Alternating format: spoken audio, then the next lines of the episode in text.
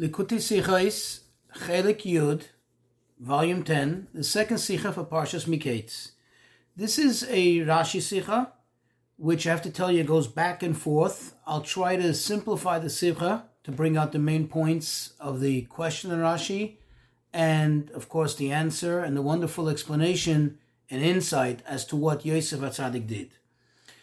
This Sicha is on Pasuk Nunhei, that's 55 in chapter 41, where the pasuk describes it says Vatirav koleretz Mitzrayim that the entire land of Egypt uh, was experiencing the famine. They were all hungry. Vayitzak ha'om el pare lalechem. So the people came screaming to Pare, asking for bread. Vayoyme pare lechol Mitzrayim. So Pare said to all of Egypt, Lechu el Yosef, go to Yosef. Whatever he tells you to do, you should do. So first Rashi explains that why was everybody starving? Why was everybody hungry? Yosef had warned them that there is going to be a famine.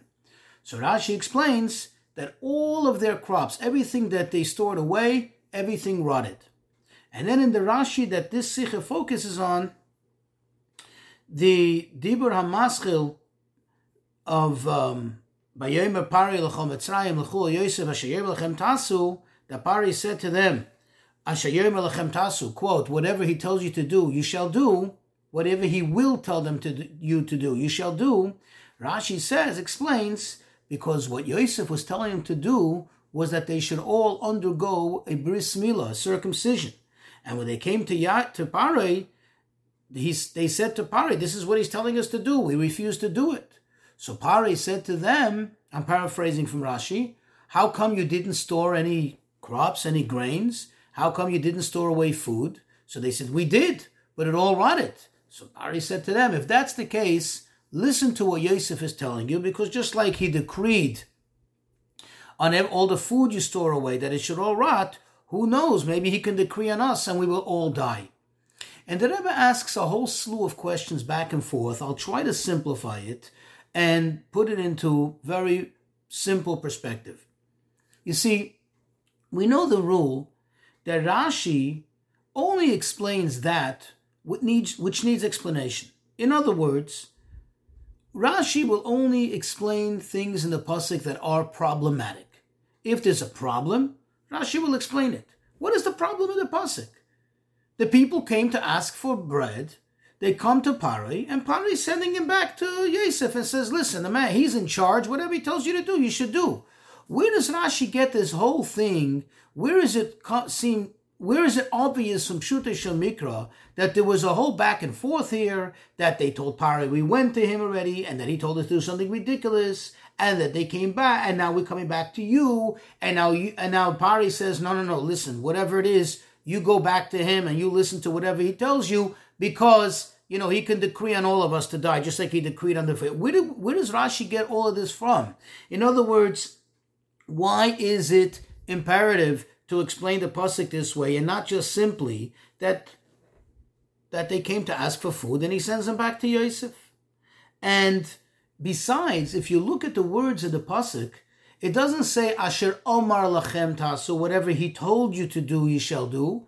But rather, what does it say? it says that you, whatever he will say to you, you shall do. So it doesn't seem to imply from the pasuk that he had already told them to do something. It seems to be implying from Pari that Pari suspected that he might may tell them to do something, but not that he'd already told them to do something.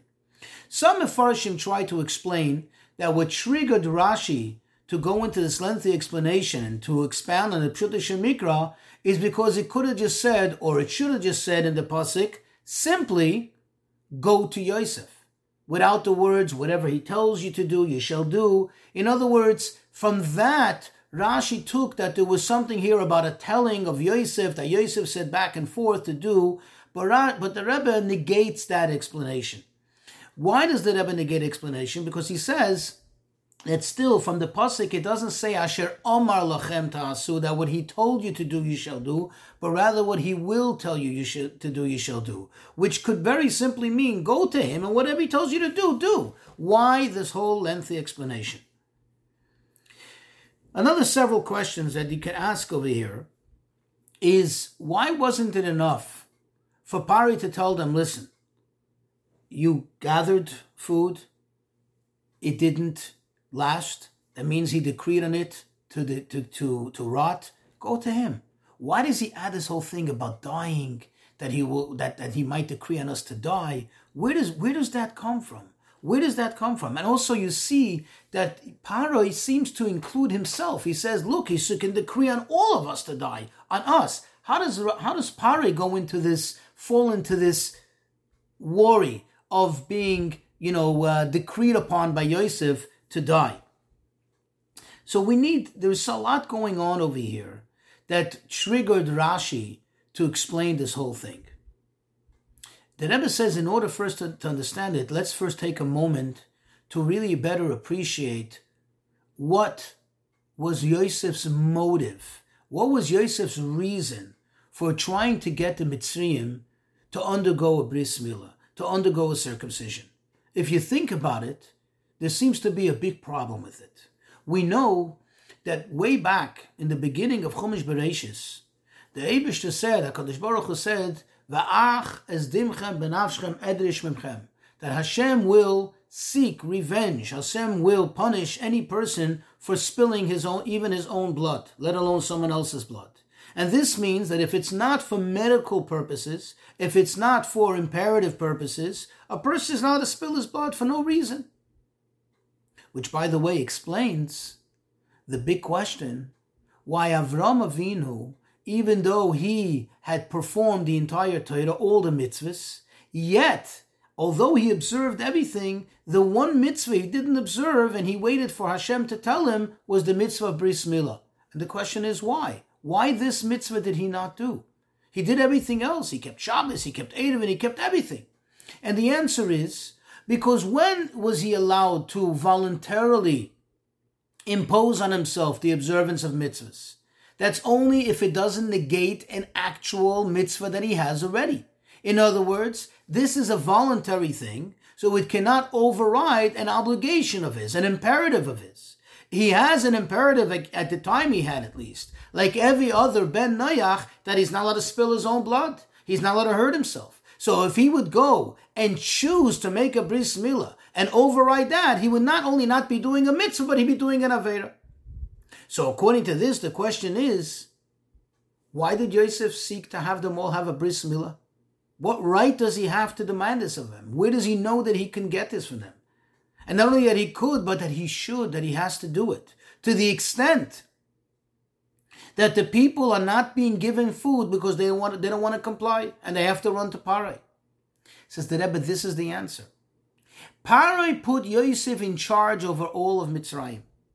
He made him a shalit, a ruler over all of them. In other words, they became not only his subjects, they belonged to him.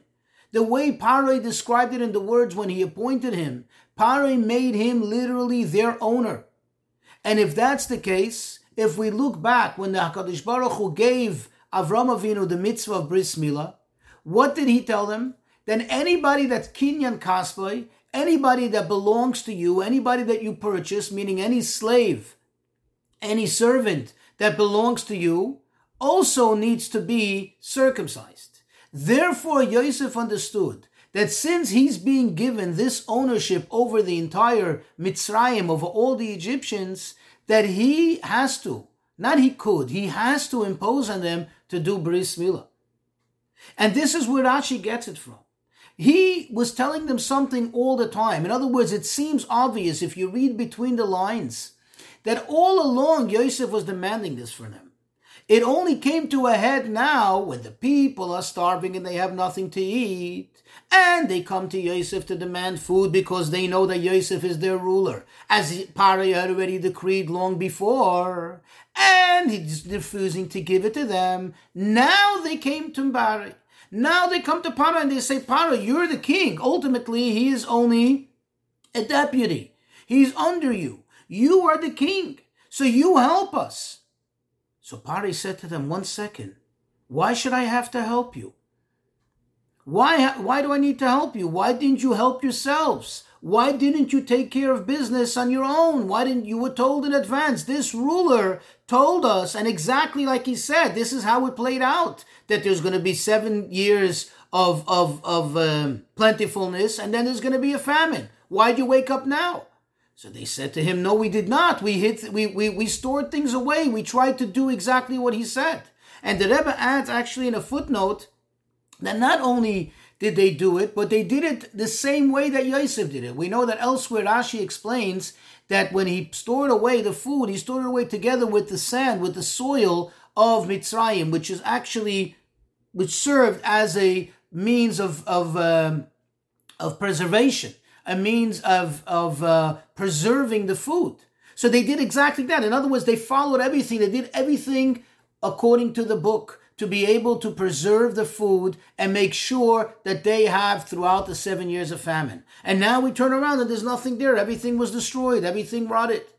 So Pari says to them, if that's the case, whatever he tells you to do, you do. In other words, not only what he already told you to do shall you do, but even if he tells you something now that sounds even more ridiculous, you better do it. You know why? Because the same way he told the food to rot, in other words, he decreed on it. If he has this power to decree on the food to rot, to rot, and it rotted, the same way he could tell, he, he will tell things that could affect us even more negatively than dying slowly through a famine, through not having what to eat. And Pare included himself because Pare said, Look, if I go and tell him what to do, if I start to push him around, look at the powers he has. He won't only be upset at you for having, you know, set me up, having put me in the middle to push him to do what he doesn't want to do. But in fact, he's going to curse me. Why? Because I'm the one who's bothering him. I'm the one who's trying to get him to change his mind. This is where Rashi got it from. Because if you look at the words, the wording, I mean, in the pasuk, you see that there was a whole discussion over here. Pari didn't just say to them, "Go to Yosef." He said, Go to Yosef and whatever he tells you to. Not only whatever he told you to do, you should do. Whatever he tells you to do. That means Rash, Pari was implying that more than just what happened, more than just what he told you to do, you should do. But rather, I'm afraid I mean, moreover, I'm afraid that he can start telling other things. What are those other things he can tell? He can say that instead of us dying slowly, a slow death through the famine, we should all die immediately. And that I definitely don't want because I'll be included in that because I'm going to be the one pestering him. This is a summary of the of the Sikha. It's worth learning the Sikha inside in more detail. But the Rebbe concludes with a Yena Shal a beautiful insight. Remember the wine, that extra flavor that's hidden away in the Rashi. What you see over here is that Yosef, although he himself was removed from the world, Yosef, as we know, compared to all the other brothers, was considered a Merkava, like a chariot, total subservience to Atzilus, to the highest level.